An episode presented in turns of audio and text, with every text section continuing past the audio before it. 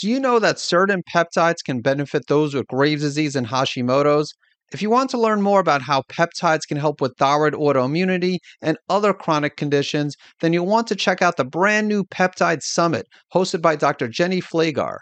In fact, peptides play a huge role in helping Dr. Jenny overcome her Hashimoto's condition. To register for the free peptide summit, visit savemythyroid.com forward slash peptides. Hey, this is Dr. Eric, and in this episode, I interviewed Shivan Sarna, who is the author of the book Healing SIBO. Not surprisingly, we chatted about SIBO, which stands for small intestinal bacterial overgrowth, and of course, we tied it into thyroid health. If you or someone you know has a gut issue and nobody has been able to figure out the underlying cause, then you might want to tune into this episode. And so let's go ahead and get started. Welcome to the Save My Thyroid podcast, hosted by Dr. Eric Osansky. To stay up to date on the latest thyroid health related topics, visit SaveMyThyroid.com. The following discussion is for educational purposes only and is not intended to diagnose or treat any disease. Please do not apply any of this information without first speaking with your doctor. Now let's head to the show.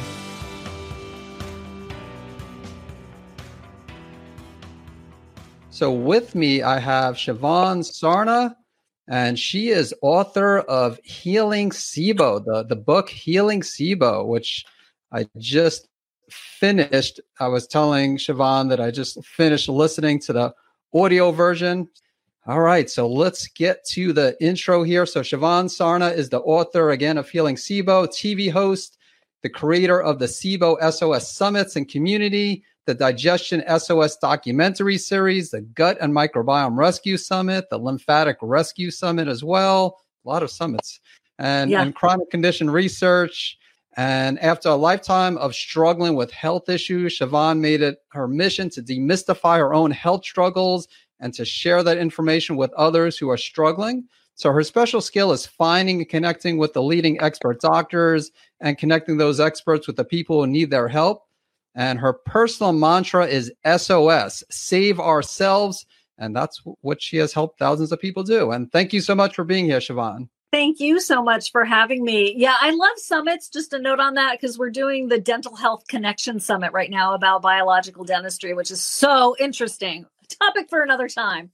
Awesome, awesome. You're the you're the host of that too. Yes. Yeah. Oh wow. Yeah, you really do have summits on a regular basis. So. Yeah, I do. I really love them because they help me. And so that's how I got started. I originally was going to write a book about my SIBO journey. I had all these notes and notebooks, and my best friend said to me, You're going to write a book, right? Because, like, you have it right there. And um, I was like, Yeah, I need to really do that. And I started to write the book. And then I realized writing a book is not as easy as one thinks. And um, uh, since I'm a TV host, I'm a talker, and I love summits, and I said, I'm going to do a summit to get the information out.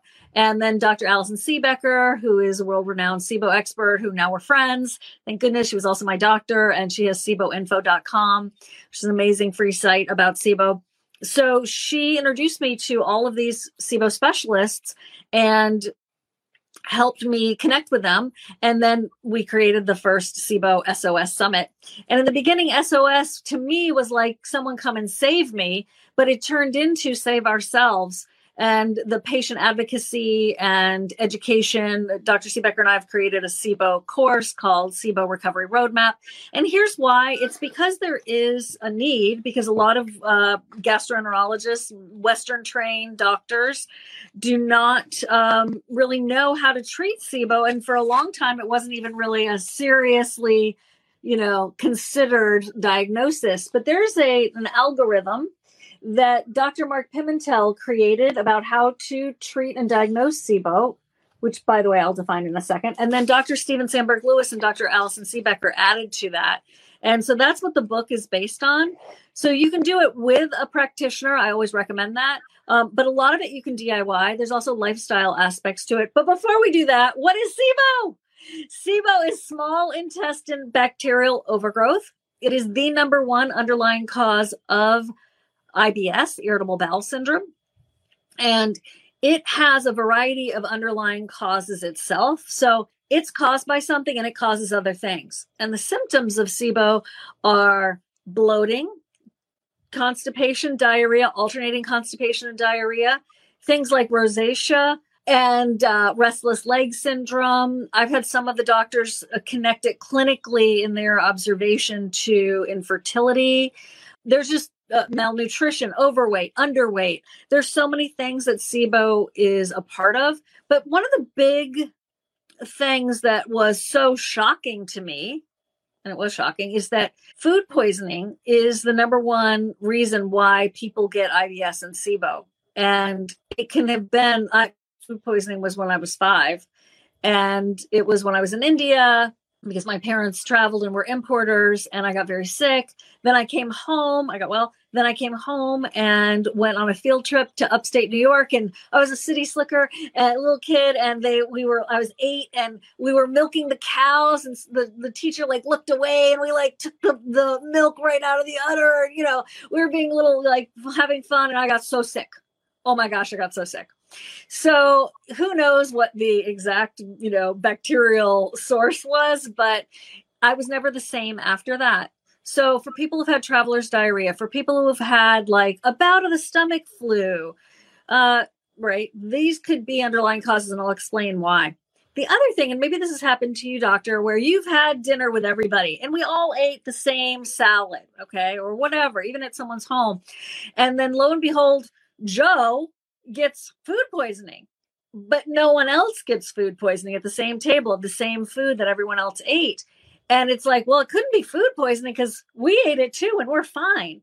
Ah, the more you're exposed to food poisoning, E. coli and the other uh, foodborne illness, foodborne bacteria that are pathogenic, the easier it is to get it. So you're more prone to having it in the future. So my husband and I just did this. He we got some nachos at a restaurant. The next day he felt a little bit weird, a little bit off, and I felt terrible. So his immune system is stronger than mine when it comes to the gut. And so that's just a perfect example. We ate the same thing. He was like, Wah. I was like, not not good. So small intestine bacterial overgrowth is what SIBO is. And the reason why this food poisoning causes these implications down the road is because of motility. And the impact in this particular case is when the bacteria of the food poisoning that I was just talking about causes a confusion within the digestive tract of the small intestine that impacts the MMC, which is the migrating motor complex, which Dr. Mark Pimentel refers to as this uh, sort of the the sweeping motion, the crumb mover, this debris of bacteria that when it doesn't move out overgrows and then that's where you're becoming like a mini microbrewery and it's a fermentation. So that's what leads to the bloating. The food particles are being consumed by an overgrowth of bacteria that are in the wrong location, not necessarily, you know, related to the fact that you had food poisoning years ago. It's not necessarily the same bacteria is still there, but uh, it could be the same kind. But that bacteria that normally would be swept out by the MMC or the migrating motor complex is still there is eating your food, is fermenting that food and releasing gases. And then you it leads to all of those other symptoms. So when the migrating motor complex is impaired and doesn't have that sweeping motion, which can be done because of the confusion of the um, molecular mimicry that's happening because it is confused by the antibodies that were created by the food poisoning episode, that's when SIBO often occurs. So it is an autoimmune process, from what I understand, correct? So it's not like lupus or psoriasis as an autoimmune uh, disease, but it is, as you just described it, an autoimmune almost like consequence. And so, food poisoning, just to, to confirm, it's a common cause of SIBO, but it's not the only cause, correct? Right. I'm so glad you just said that. Um, because other underlying causes can be adhesions, which is a big one. And an adhesion is an internal uh, collection of I call it like just internal scar tissue. It's collagen that grabs to hold your body together after surgery, after an injury. You've been kicked in the belly by a horse. The body freaks out. It grabs the collagen to hold you, to hold you together. The cesarean section. That what's that scar tissue doing? It is holding you together, but it's also those adhesions can be a barrier to healing and a lot of different things. A lot of scar therapy going on these days, like never before.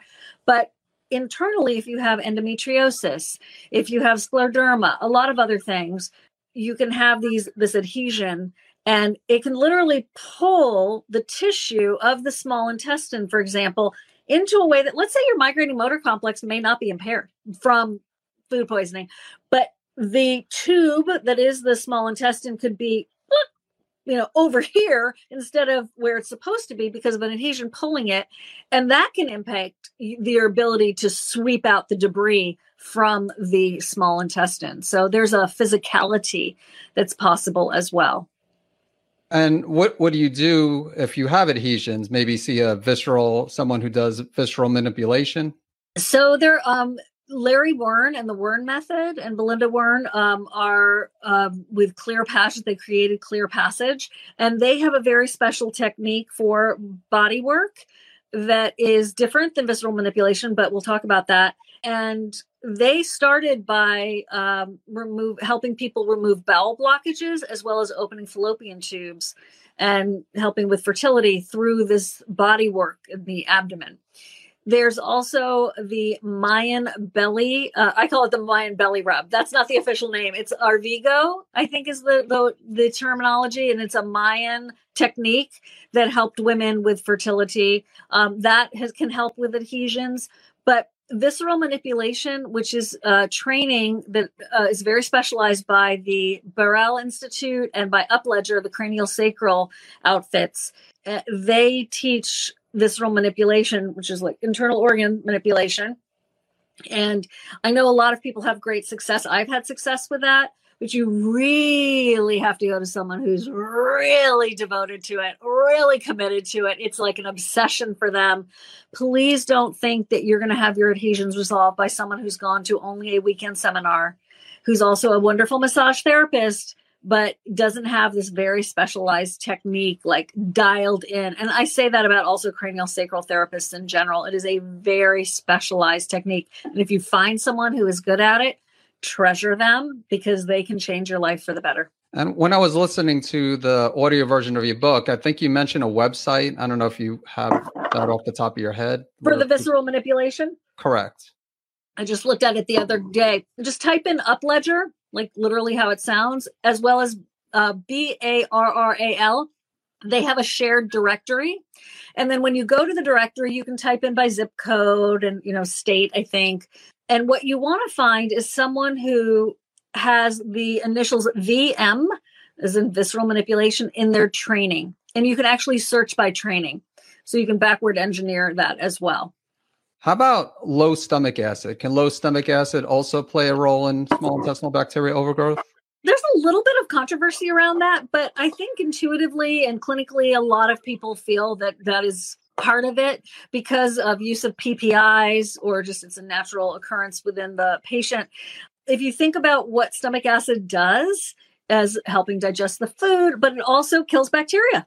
So yeah, I think that is. I think that my seven years on Nexium was definitely a contributing factor, and so it comes down to um, some terminology where it's underlying cause, contributing factor, thyroid, right? Like we'll talk about the thyroid, stress, contributing factor, use of antibiotics. I'm not going to say abuse, but like overuse of antibiotics can be an underlying cause and then you combine that with that food poisoning i had it in you know that country i was in on vacation a decade or two ago. So it starts to have a bucket that can fill up. It can be just one thing but i do think there are a lot of contributing factors and i do think that stomach acid and bile play a role in it as well. And you mentioned thyroid so talk to me about yeah that. let's let's talk a little bit about thyroid health and sibo. So I see it with both my hypothyroid patients and hyperthyroid patients. And in the literature and, you know, uh, just in general, you see it more associated with hypothyroidism, maybe because also hypothyroidism is more common than hyperthyroidism. But I've seen a number of hyperthyroid patients with uh, with SIBO. Now, from a hypothyroid perspective, it makes sense uh, as hypothyroidism can potentially also slow down that migrating motor complex uh, when it comes to a decrease in stomach acid, that's again, in, according to the literature, more common with hypothyroidism. But you know, I have hyperthyroid patients who seem like they might be deficient in stomach acid, maybe because they have something such as H. pylori. But then also there's that immune gut connection because most cases of hypothyroidism are Hashimoto's and most cases of hyperthyroidism are Graves' disease. And I'm not saying that SIBO is a trigger. I don't think there's any evidence that SIBO could trigger Graves or trigger Hashimoto's, but there's what's called that triad of autoimmunity. And a part of that triad of autoimmunity is an increase in intestinal permeability, which is a leaky gut, which SIBO potentially can lead to. And so I think it's yes. safe to say that even if SIBO doesn't cause Graves or Hashimoto's or other autoimmune conditions, if you have SIBO, it might be very difficult to get into remission if you have thyroid autoimmunity or again a different autoimmune condition. Would you agree yeah. with that? I do agree with that. Right. And that's why it's so important to make sure people are on a prokinetic, um, helping to coordinate the migrating motor complex um, after treatment. It's really, really important. And just a, a note about that is just a baseline I want to just announce is that you know diet is specialized in SIBO, but it doesn't treat it. It controls the symptoms. And that, which is great because you can really control how you feel. You can feel much better very quickly. But there is a little bit of a myth I like to bust, which is that diet doesn't cure SIBO, it controls the symptoms.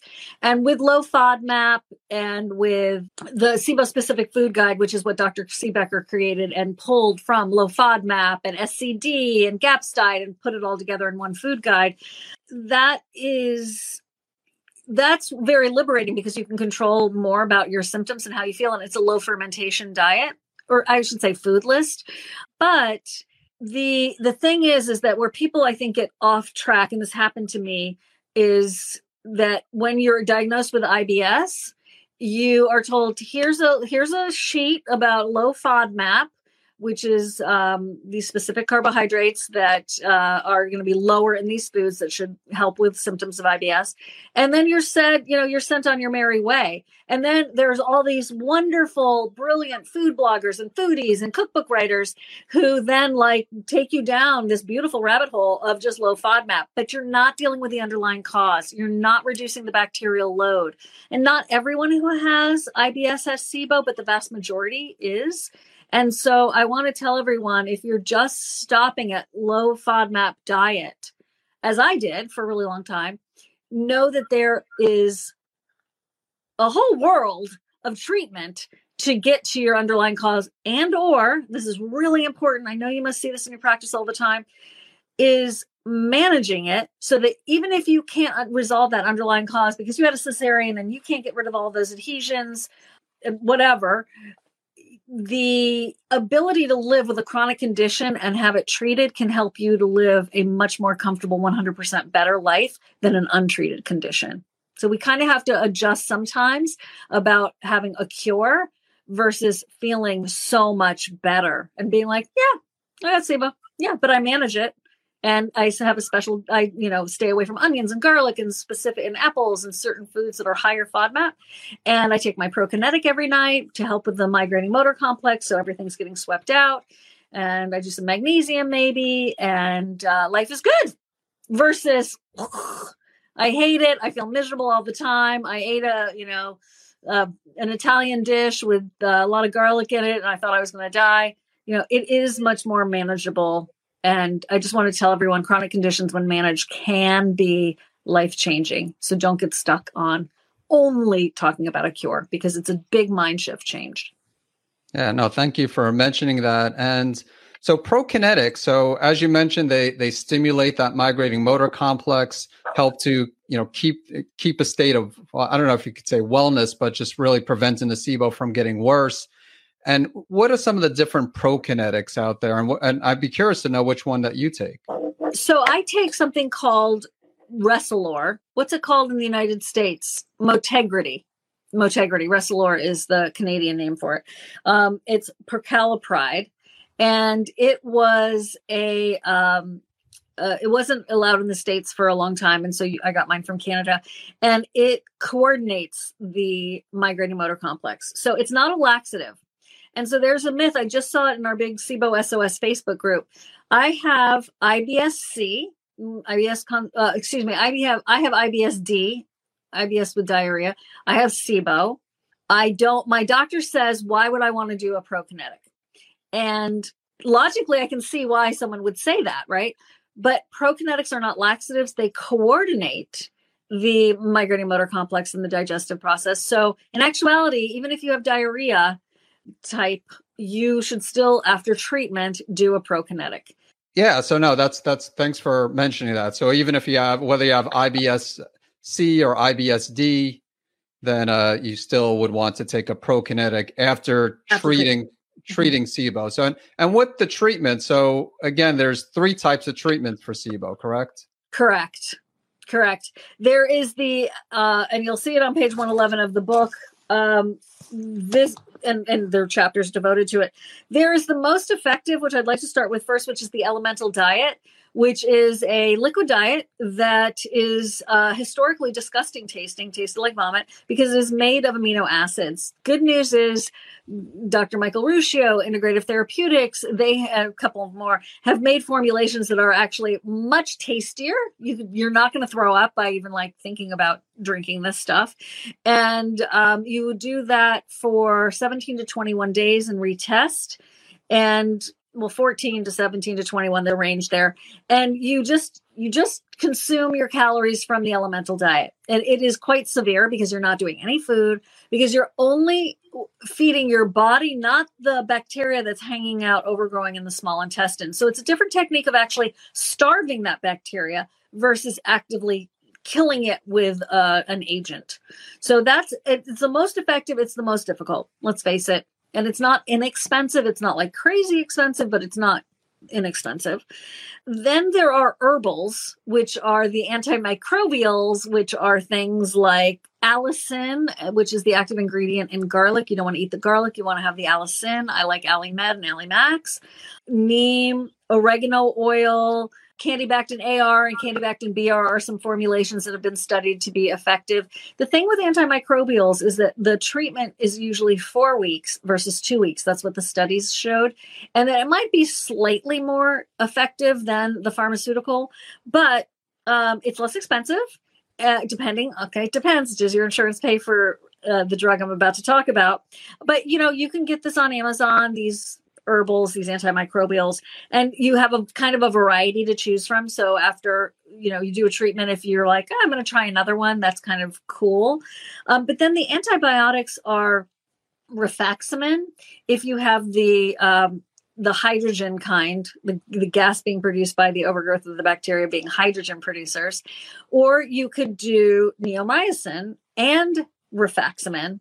And now, and that's if you have the uh, the methane producers. And then there's another third gas that they've been able to test now with TrioSmart, which was the test breath test created by Dr. Mark Pimentel, um, which is the hydrogen sulfide, which is a, a, little bit of a different treatment. But rifaximin, you know, if I'm sure you have people all the time, you're like, I don't want to do an antibiotic. No, mm-hmm, yep. whatever you do, no, Rifaximin is a very interesting antibiotic. It stays in the small intestine versus nuking your entire microbiome. It is what they give people for traveler's diarrhea, and um, it can be very expensive. Or I have happened to have been blessed with decent insurance, and I was able to buy mine for ten dollars. So it just really depends. If, um, Salix is the company that owns it, and they do have coupons on their site. You can ask about those.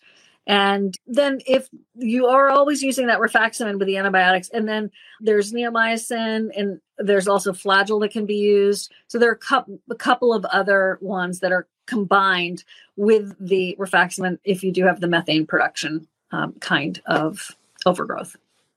Yeah, rifaximin I know is pretty expensive if you don't have health insurance. I've it can be there. People can get it from Canada. Um, there's some people who also found decent sources in India, but you know, I would say keep keep pushing. Call the company, see if you can get a coupon. There are ways to at least um, try to get a better price. Good to know. And, and so, just to summarize, the three types of treatment for SIBO: elemental diet herbs and antibiotics, but not typical antibiotics, rifaximin or Xifaxan, which just affects the mm-hmm. small intestine. And then the treatment will differ if someone has high methane, let's say on a you know SIBO blood test, then they would need to take not only rifaximin but maybe neomycin. And same thing if they were to take the herbs, they might have to add allicin to that. So it is more complex potentially if someone has high methane. And I guess one other thing too, you said for as far as like four weeks for the the herbs, two weeks for two the weeks. for the antibiotics but some people do need multiple rounds so they might yes. need to go a few months with the herbs or even a few months with the antibiotics correct? that's true. That is correct and that's why dr Siebecker really wants people to retest after that first treatment round because what you're going to be doing is dropping the parts per million of the uh, presence of the of the gases and so you like the first time i took my antibiotics i was like why am i not better?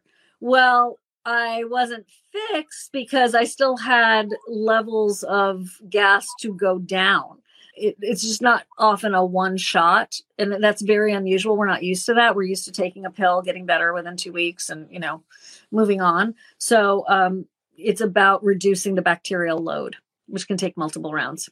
So she recommends a breath test after every round. Is that correct? I don't know if she still does that. I think in the past she does. She does, unless you're like ninety percent better unless you're 90% better. And then there's, you know, if you have an initial test and it's positive and you do the bacterial, you know, you do the treatment. If you can't afford to do the second test, you know, there are ways to work around that. But if possible, to do the second test so you can see if the treatment worked and how well it worked. So the I mean, I, I do like the breath test. Are false results like false negatives possible? So if someone is suspecting SIBO, and let's say they do the breath test and it comes back negative, I know there's also SIFO, so someone might have small intestinal fungal overgrowth, but so that's a possibility. But is it also possible they might have SIBO, but the breath test doesn't come back so positive? So that's a great question. So there are things that mimic SIBO, and this is all part of the complicated uh, diagnosis. SIFO, candida do mimic SIBO symptoms, as do parasites. So this is very, very common. And that's why testing is so important because if you're going to treat parasites, it's very different than t- treating SIBO. So if you have not done the test prep properly, and it includes a 12 hour um, special diet of just very reduced uh, types of food because you, you're trying not to feed the bacteria too much during that time and then 12 hours of fasting. So it's a 24 hour period. And a lot of people will like do the special diet for 12 hours and then sleep and then do the test in the morning, you know, have their overnight and then do the test in the morning. So I had a false negative. But when you looked at the test, the test was positive. The test was accurate. The interpretation was negative. So that's part of that. Although I, I think if I, you know, I, I'm hoping that facility in Tampa has fixed their knowledge base. I'm assuming they have. Um, this was years and years and years ago. If the, you have to check when did the lab last calibrate their machines? You know, the equipment is very, very sensitive. If you, um, some doctors have it in their office. Sometimes you can get the script and do the test at home, which is kind of nice because it's a three hour breath test. So it just depends on the circumstances. I think that the days of false negatives are much reduced much reduced. But again, the patient also plays a role in if the test prep isn't correct. Um, that can impact easily the outcome. Like one of them, I chewed some gum that morning, and that can impact the results of a test. Wow, good to know. So the test prep plays a role.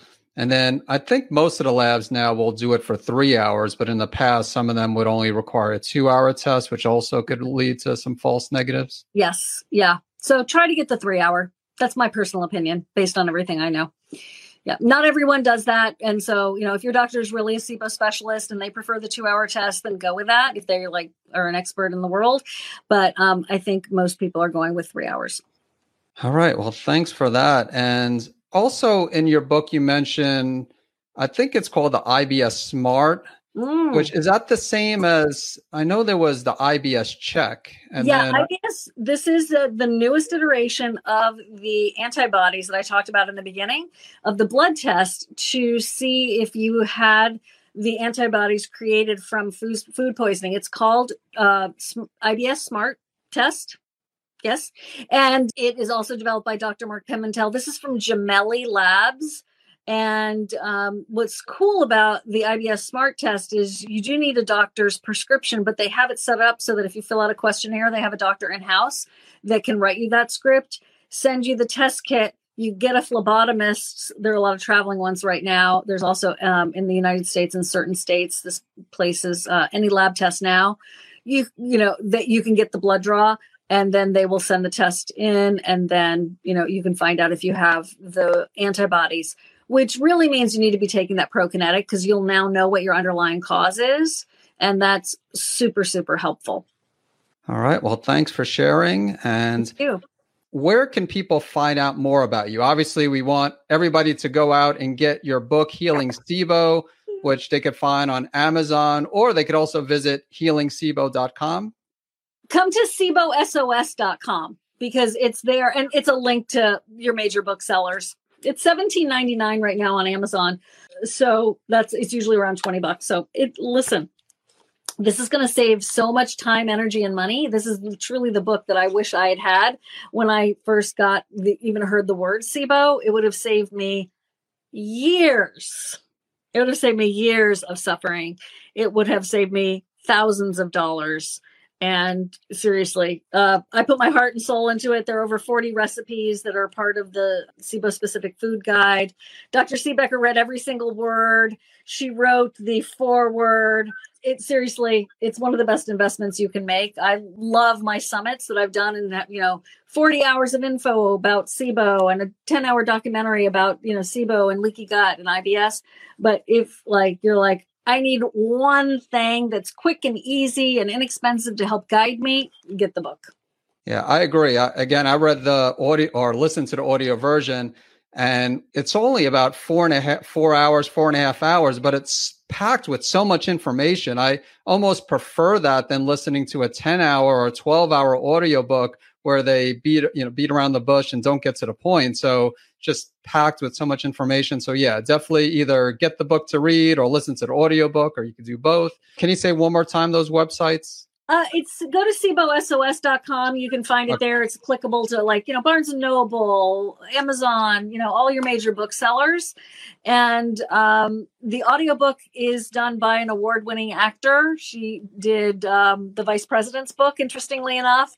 Uh, I thought she did a really good job. Did you enjoy her, her narration? Yeah, I agree. I agree. I thought it was, yeah, I thought she did a real good job. So yeah, again, listen to the audiobook or, or read the book and uh, you know, I think if you're dealing with SIBO, I, I don't know. I think, I, I, mean, maybe both, but I would say maybe read it because when when, when I'm it's nice like, to highlight. Exactly. It's so. nice to highlight. And the studies we used are on a website that um that is clickable. So I think it's clickable. I'm quite sure it's clickable. So it can take you to the study. That was the goal. But if they didn't, they're there and you can just cut and paste.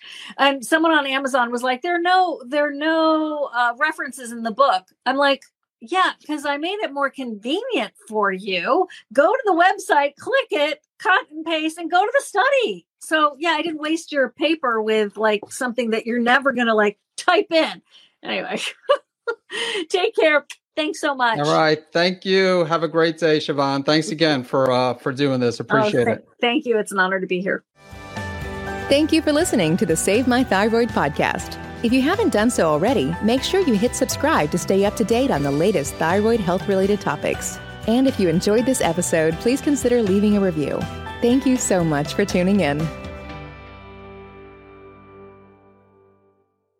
Even though my focus is helping people with thyroid and autoimmune thyroid conditions, I think it was in 2016 when I started becoming fascinated with SIBO, as I attended numerous conferences that focused on SIBO and in 2017, I went through one of Dr. Allison Siebecker's online trainings for practitioners, and I currently try to keep up with the latest research.